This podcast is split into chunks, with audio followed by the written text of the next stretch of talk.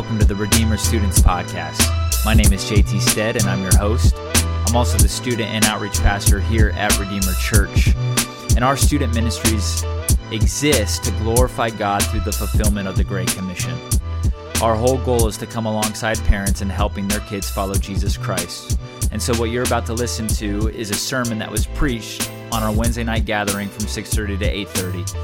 And as you listen, I pray that you are encouraged and that you would be conformed more and more to the image of Jesus Christ as we behold him in his glory.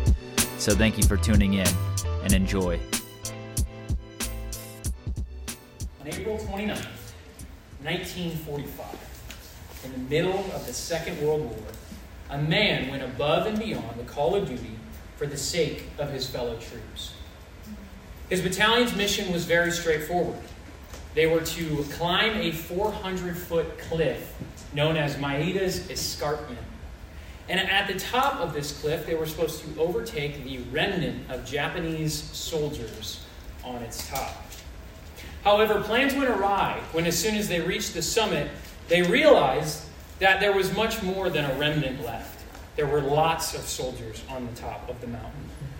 And under heavy machine gun fire, huge artillery bombs, with shrapnel exploding through the air, lighting up the sky, the United States troops started dropping quickly. And on that day, in the midst of an all out war, one man, Desmond Doss, decided that he would risk his life and limb, literally, mm-hmm. to help save his fellow men. And what I want you to imagine is being one of the men on that cliff. And you've been hurt You've been shot and you're wounded and you're bleeding and you're surrounded on every side by the enemy. You have no hope of rescue, of escape. That is until you feel the hand of a man on your shoulder. And though you deserve to die and you expect to die, you quickly realize that this man is not a foe, he's a friend. And this is not a friend who will leave you, but instead he will carry you all the way out of the firefight and into safety. How would you feel towards such a friend? How would you feel towards that man? Well, do you know that all of you here tonight who have been saved by God have been rescued from a worse circumstance? You have been overtaken by from a greater foe. God has delivered you from deeper danger. Please turn your Bibles with me to Ephesians chapter 4. Ephesians chapter 4, verse 17 and following will be our text for this evening. And before we read, I'd like to pray. Lord, um, your word is inerrant, it's inspired, it's holy, and my words are not. God, and I pray that you would communicate only your thoughts, only your words, only your intentions to these students tonight. Um, to myself as well, Lord, would you reveal our sin? Would you lead us to repentance? and the good fruit that comes in that. Humble us, God. Allow us to hear from your voice tonight and equip us for the work of the ministry. We pray this all in your Son's name. Amen. Amen. Ephesians 4 17. We enter our text tonight on the heels of some very rich theology in chapter 4 that we've been studying. If you're just joining us, we've been working our way through the whole book of Ephesians. But in chapter 4, Paul commands believers to live our lives in humility and gentleness, verse 2. He encourages us that we're joined in one spirit, in one body, verse 4. He says that we're given gifts by God to share with the church, with his people, verse 7. He reminds us that our aim is to build the church, verse 12. He reminds us that we are supposed to grow in maturity and to stand steadfast in the knowledge of God, verse 14. And we are to be joined to believers as Christ is the church, verse 15. And those of you with a particularly sharp memory, I would struggle with this. You might also recall some of the foundation we've been laying in Ephesians 1 through 3. Some big truths. We're adopted by God in Christ. We're granted all things in Jesus. We've been made alive in Christ through, though we once were dead, and will forever be coming to a greater knowledge of how deep and wide and the breadth of His love. Praise God for that. And these things are written to fill you, believers, with hope and with encouragement. But maybe you're like me, and sometimes you hear a very good sermon, or you hear very good preaching, you read a good book, you're studying about God and theology and doctrine, but then you're just kind of left with a, well, now what? Okay, I have this knowledge, now what? What's this supposed to do in my life? And that's exactly where we're at tonight in our passage. Paul is telling us the now what? What now? What now, believer? And I would invite you, please stand as we read our passage tonight in Ephesians 4.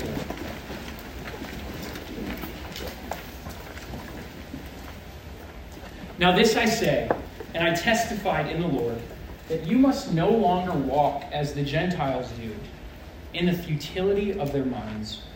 They are darkened in their understanding, alienated from the life of God, because of the ignorance that is in them, due to the hardness of their hearts. They have become callous and have given themselves up to sensuality, greedy to practice every kind of impurity. But this is not the way you learned Christ, assuming that you have heard about him and were taught in him as the truth is in Jesus. What is this truth? To put off your old self, which belongs to your former manner of life and is corrupt through deceitful desires, and to be renewed in the spirit of your minds, and to put on the new self, created after the likeness of God, in true righteousness and holiness. You may be seated. The title of my message tonight is one that may sound familiar to you From Death to Life. From Death to Life, if you're taking notes. And though it is the name of the sermon for Easter Sunday, you are hearing version 1.0 tonight. So know that when you come next Sunday, you will hear a different sermon on some of the same themes.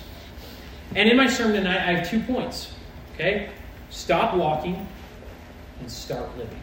Stop walking, start living. Point number one stop walking. Sometimes in the Bible, when we translate it from Greek into English, the emphasis of certain words is lost. And this, at the beginning of our text, is one of those times.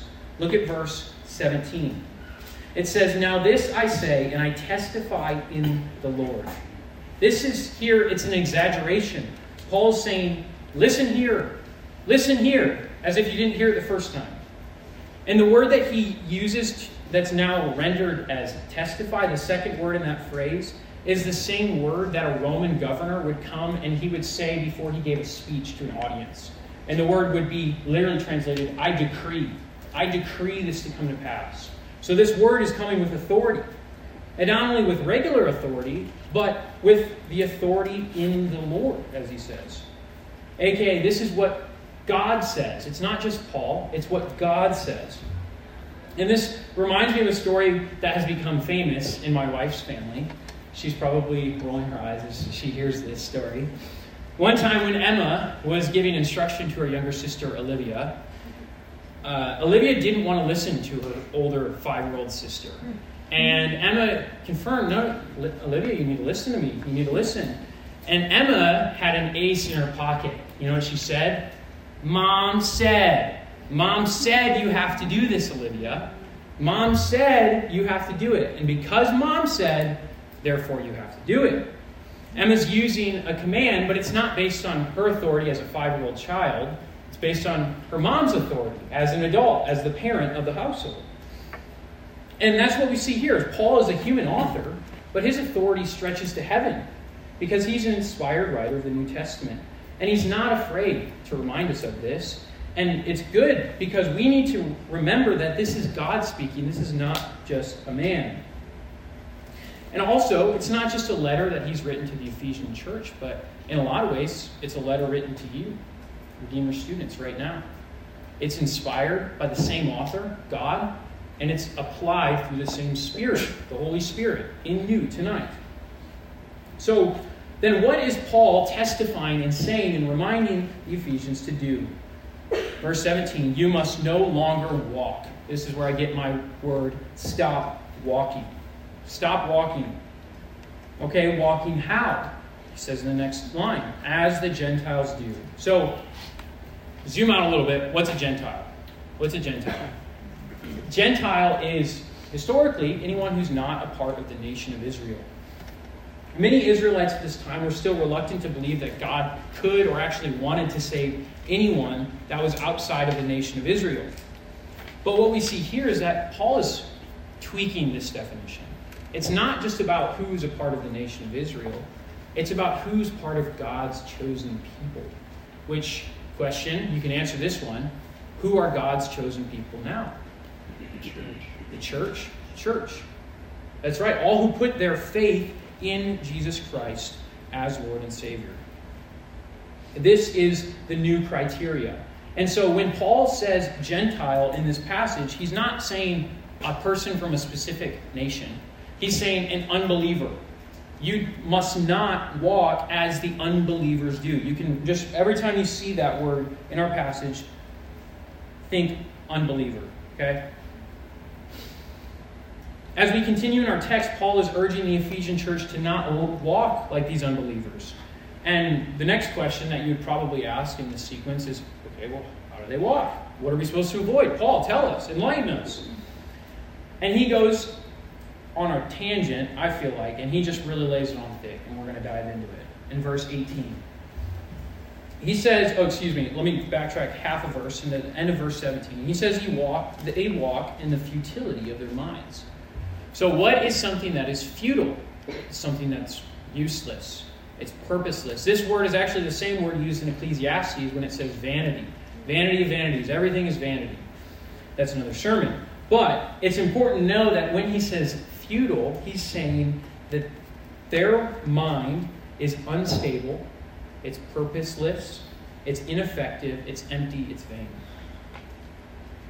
The mind, the thought center of every unbeliever, is ultimately futile.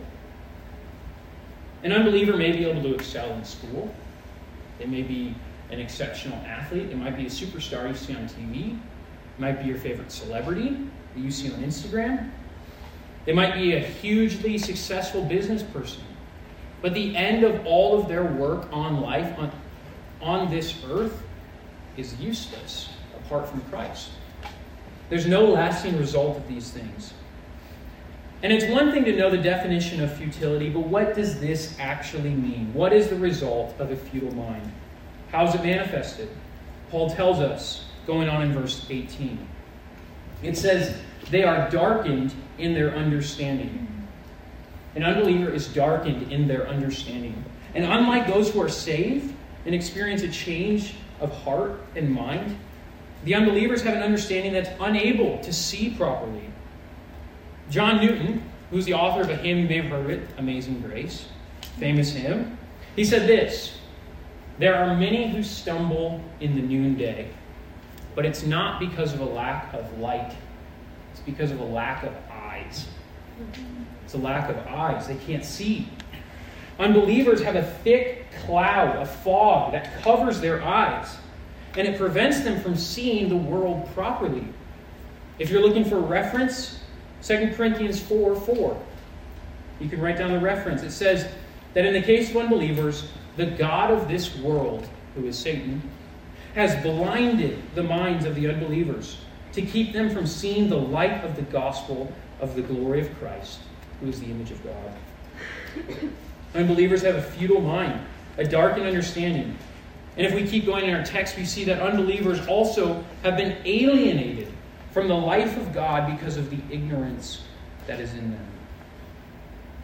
Not only do Gentiles or unbelievers walk with a dark understanding, but they're separated from God. They're apart from God by nature and by choice.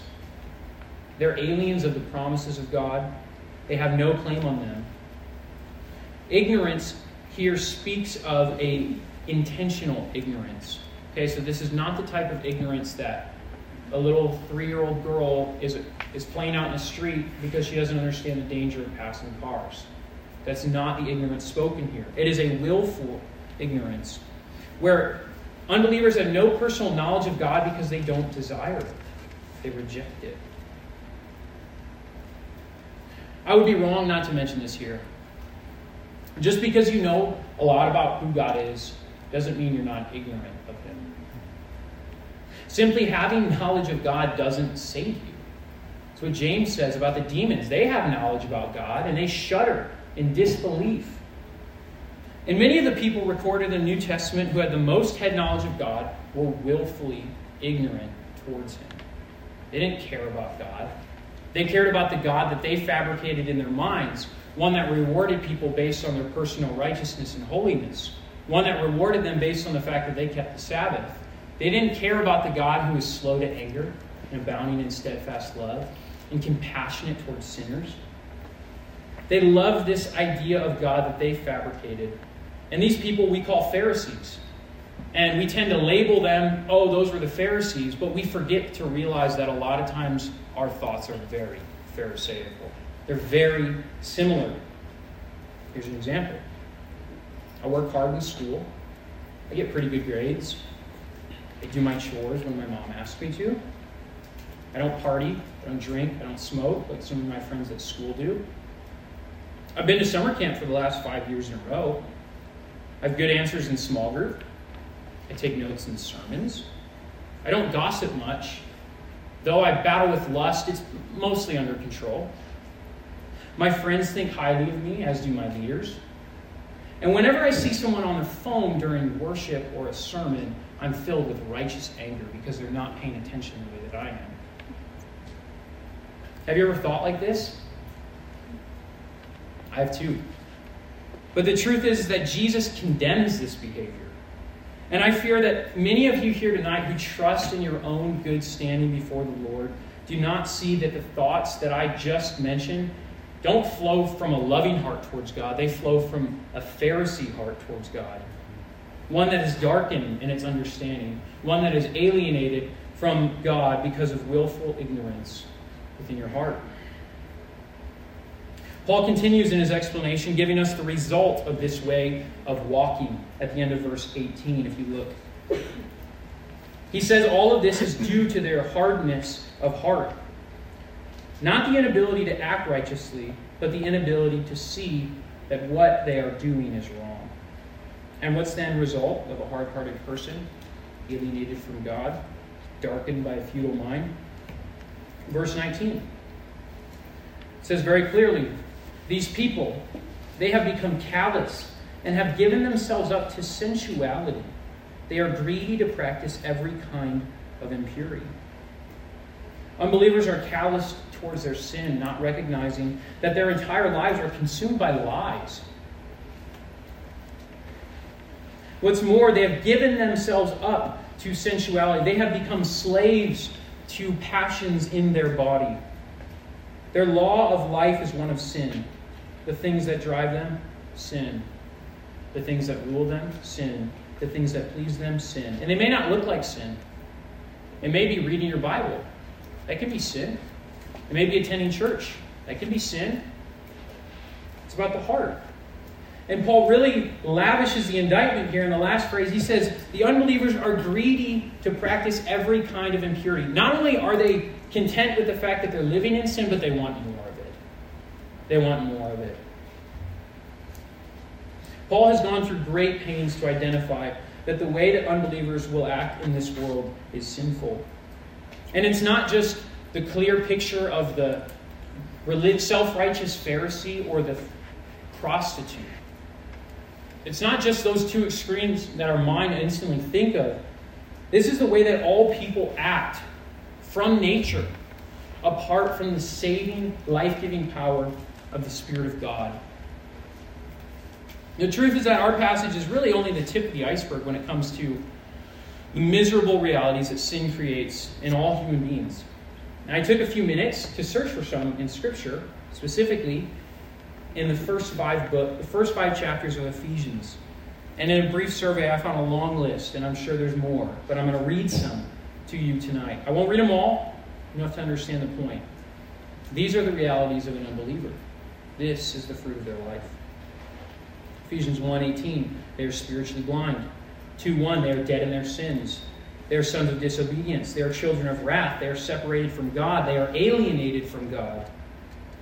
Unbelievers are unstable, hard hearted, slaves to sensuality, sexually immoral, immoral, bitter, angry, impure, covetous, idolatrous, greedy for more sin. They are far off from God, and they are without God, and therefore without hope. Paul here is holding nothing back. And this is a severe indictment. It's something that we don't hear often, something that we don't like to hear. But the truth is, is that I'm not naive enough to think that every person in this room here tonight is a believer. Just put their trust in Jesus Christ. And I would be unfaithful and unloving if I did not warn you urgently of the things that are urgent. And I want you to hear that. It's not my job or my goal or my desire to come up on stage and to lecture. Don't want that. I'm here to plead with you because there are eternal realities that are at stake. And for some of you, it's based on how you respond to messages like this. This is the reality of every person until they put their faith in Jesus Christ. But what happens then when we put our faith in Christ? What happens when we repent from our sins, when we turn to Jesus and we put behind us the things that are sinful and we trust in Him? What changes in our life? Point number two we start living. This is the change. We start living. The way of an unbeliever is death.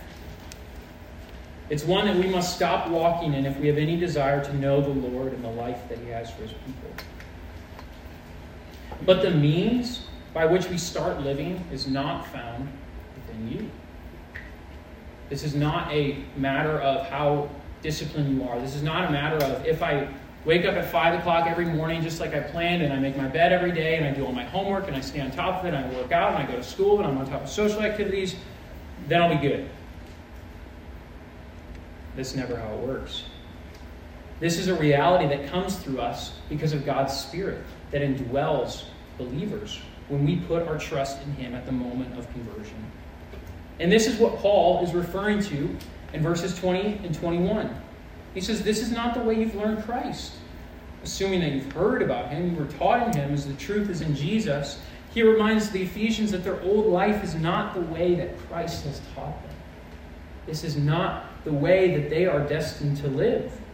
And if they've really heard from Jesus, were really taught in Jesus, truth, then they understand that the power to obey and to live according to God's will is not in them. It's in the Spirit that dwells within them. So we have the power of Christ, but where does the motivation for change, for right living, come from? Well, in part, it comes from a proper understanding of the depths of our sin and how great a rescue we need. And it pushes us to desire to honor God with our lives. Think back to the soldiers who were saved by Desmond Doss.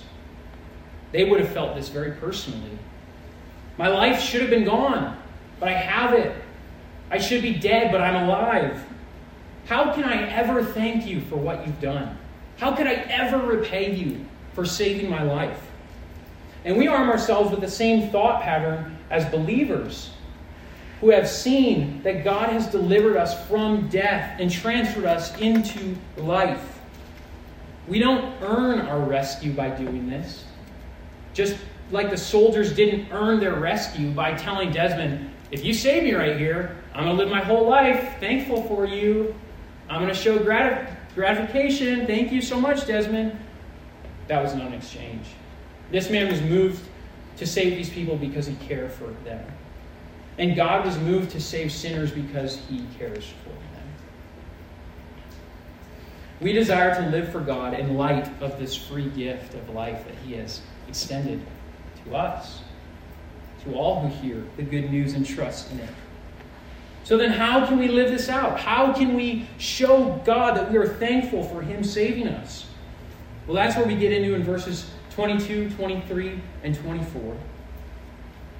Three points. Put off the old self, to be renewed in the mind, and to put on the new self. We'll take them one at a time. Put off the old self. Believers are called to walk in accordance with the Spirit by putting off the old self. Putting off the old self. And the Greek word here is interesting. It refers to clothing. It refers to literally taking off clothes, taking off your old garment. Put off is speaking about clothes. And it's, it's meant, it's written this way to give us a very visible picture of what it means to put off our old nature, to remove it, to take it completely off, to cast it aside, to no longer trust in it, to no longer depend on it for clothing or covering, because it's not useful Paul is saying that we must put off our ways like a soiled garment of clothing. And there is an immediacy, there's an aspect of this that happens right when we're saved. Right when we're saved. Our eyes, for the first time, see the sickening nature of our sin, and we are right to hate it because it is sin, and God hates it. When I was in kindergarten, I had a friend. His name was Johnny Reitmeyer. And Johnny Reitmeyer got sick one day at school. And he was sitting next to me, and he threw up on the back of my chair. and I was horrified. but the worst part was I realized some of it had gotten on my pant leg. You just, ugh, like just even the thought of that right now. It's like 20 years removed, and I still hate it. I still hate it. But I got it on my pant leg, and as soon as I realized that, right to the bathroom. Take off. Like, I'm getting to the bathroom. And I got to the bathroom so I could go in the stall and take my pants off because I was not going to keep wearing these soiled pants, okay? Especially from someone else's puke. Like, come on, is that, that's got to be, oh, I don't even like recounting this, but I will for you guys. I had to take those pants off. I had to cast them off. I had to throw them off because I did not want to sit in the filth. And this is the picture of a believer. Our eyes are opened, and we realize that our whole lives we've been living with vomit on our leg. So, what do we do? We cast it off. See, I'd rather sit in the stall in my underwear than live in this. Jesus tells us that the things that we hold dear that empower us to sin, that encourage us to sin, we must put them off in the same way. We must cast them aside. If our right hand causes us to sin, cut it off, throw it away. It's better to enter eternal life with one hand than to enter with both hands to the pit of destruction. The sources of sin in our life must go. Anything that tethers our hearts, our affections to the old self must go. Anything that is contrary to our new nature must go. If you, um, like me, sometimes believer get caught in a season where you just don't feel the weight of how sick your sin is. I have a quote that I would like to share with you. It's from an old dead guy and it's rich. So listen. Here's his prescription when we fail to recognize the weight of our sin. Bring your lust to the gospel, not for relief, but for further conviction of its guilt. Look on him who God has pierced, and be in bitterness. Say to your soul, What have I done? What love what mercy, what blood, what grace have I despised and trampled on? Is this the return that I make to the Father for his love, and to the Son for his blood, to the Holy Ghost for his grace? Do I thus spurn God? Have I defiled the heart that Christ died to wash? That the blessed Spirit has chosen to dwell in? And can I keep myself out of the dust? What can I say? to the dear Lord Jesus? How shall I hold my head up with any boldness before him? Do I account communion with him of so little value that for this vile sin's sake I have scarce left him in any room in my heart? When we see and look at the gospel and the kindness that God has showed us in his son Jesus, it should cause us to hate our sin and be willing to put off the old nature at any cost necessary because he has saved us so freely. The second step to this is to be renewed in mind. Like I mentioned, there's an aspect of immediacy that happens when we're made alive to God. But there's also a reality that's ongoing in this process. If you get saved tonight, are you ever going to sin again? Answer Yes. I was saved 10 years ago now. I've sinned a lot since I was saved. And the truth is, is that though this process is one that is ongoing, it's one that we must commit our lives to. Theologians call this idea mortification. Mortification just means the ongoing killing, specifically the ongoing killing of sin tonight. And this is the same process by which we live in the Spirit. It's interesting because the way that we start living according to God is that happens at the exact same time that we put to death our old nature. They're two sides of the same coin. And it's helpful to remember that. And all the way unto eternity, God calls us to be renewed in our mind because He understands that the ways of our old nature are going to lure us and they're going to entice us. And we have to be committed to putting those off. But what does it mean to be renewed in mind? Listen to this quote from C.S. Lewis here God became man to turn creatures into sons not simply to produce better men of the old kind, but to produce a new kind of man. God's aim in saving sinners is not to change their behavior, it's to change their hearts. It's to transform the old man into a new man with new desires. And our new desires are to put to death the old man, the old self. I've been reading a phenomenal book on this subject it was written almost 400 years ago, which is crazy. Can't even imagine something 400 years ago. And the author's name is John Owen. And it's crazy because he has some very relevant things to say, and I want to share a couple of them with you. Here's what he says in regards to putting to death our sin. The first thing in mortification is the habitual weakening of it. In order to crucify it, you must prevent opportunities for its strengthening. It is killed little by little. That means that every day as we awake as believers who have trusted in Christ, who have God's Spirit within us, we say, Lord, help me put to death the, remaining man of sin within me. The process of putting sin to death in our life is an ongoing one, and it takes regular, consistent attention. And here's the truth that we need to think about often the remaining sin in your life every single day will either gain power over you or lose power over you. Every day. There's no day where it stays the same. Every day you're either succumbing to sin or you're conquering sin by God's Spirit within you. Here's another quote John Owen says Do you mortify your sin? Do you make it your daily work? Are you always at it while you live? Cease not a day from this work. Be killing sin, or it will be killing you. Point number three to put on the new self. This is the third step in living and starting to live according to God's will. In verse 24, again, Paul resorts to the language of clothing. He says, Put off, now put on. Put off, be renewed in your mind, and now put on. You're changed in your thoughts, you put on the new clothing.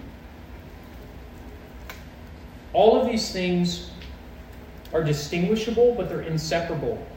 And though they're each things that we actively have a part in, we have to be obedient in by God's grace, they are not possible without the Spirit. Again, Owen says, A man may easier see without eyes and speak without a tongue than mortify one single sin apart from the power of the Spirit. That was good. We have no hope to put to death sin if it's not by the power of God's Spirit working within us. And we can't have true life in the Spirit unless we're continually putting off the old, being renewed in mind, and putting on the new. This is the idea that's articulated in Galatians chapter 5, verse 16. And it says this to believers But I say, walk by the Spirit, and you will not gratify the desires of the flesh. For the desires of the flesh are against the Spirit, and the desires of the Spirit are against the flesh, for these are opposed to each other. When we walk according to the Spirit and we feed the things of the Spirit in our life, we are naturally, inherently starving the things of the flesh. As we put our energy, our focus, our devotion, our affections on the things of God, we will be inclined towards them, and therefore decline from disassociated from the things of the flesh, of our old nature, of the sinful, wicked nature that we're born with. When we do this, the fruit of God's Spirit will inevitably reveal itself in our lives, in a sinner's life, which is incredible. This is a famous passage, Galatians 5.22. Does anyone know what it lists? Fruits of the Spirit. What are the fruits of the Spirit? Love, joy, peace, patience, kindness, goodness, gentleness, faithfulness, love, and self control. I probably had the order mixed up. All of these things will come out of a life that loves God. And that's the amazing thing. Even the pro- production of fruit and success in our spiritual journey is a byproduct of us being devoted to God. It's something that we don't have to strive and say, oh, God, make more joy in me, make more faithfulness in me. All we do is trust God, rely on Him in prayer, and He will produce that within us. It's a byproduct, and it's amazing. Putting on the new self means to abide in Christ. This is what Jesus says in John 15 Abide in me, and I in you, and you will produce fruit. The branch cannot bear fruit by itself unless it abides in the vine, and neither can you unless you abide in me. Whoever abides in me and I in him, he it is that bears much fruit. For apart from me, you can do nothing. Apart from me, you can do nothing. We should be humbled by this, but also encouraged because it's God's work. Philippians 1 6 says that the work that God begins in you, believer, he will be faithful to complete it. That is good news. That is good news. This is possible because it's done by the same Spirit that dwelt within Jesus on earth. Let me share one last picture for you to think on tonight as we close. Unbelievers, therefore, all of us, by nature, are born with filthy vomit rags for clothes. We can't even see it. When Christ enters the heart of a soul and allows us to see our wickedness and empowers us to cast off the ways of darkness, our old clothes, He doesn't just leave us naked and helpless. This is the beauty of the gospel. We're not a five year old in the bathroom stall, hopeless and helpless without our pair of pants in our underwear. God does not leave us to fend for ourselves. Instead, He clothes us personally, and not at no cost to Him. The clothing that we receive came at the cost of His Son.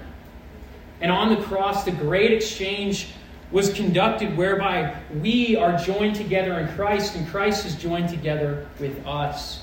And the dirty clothes that we come to the Lord in are cast aside, and instead we're clothed with a robe of righteousness. And so that when Jesus looks at us, when God looks at us from heaven, he doesn't see our old filthy rags and our wicked ways and our still working on sanctification. God sees Jesus. And that's why we can pray to him and know that he hears us.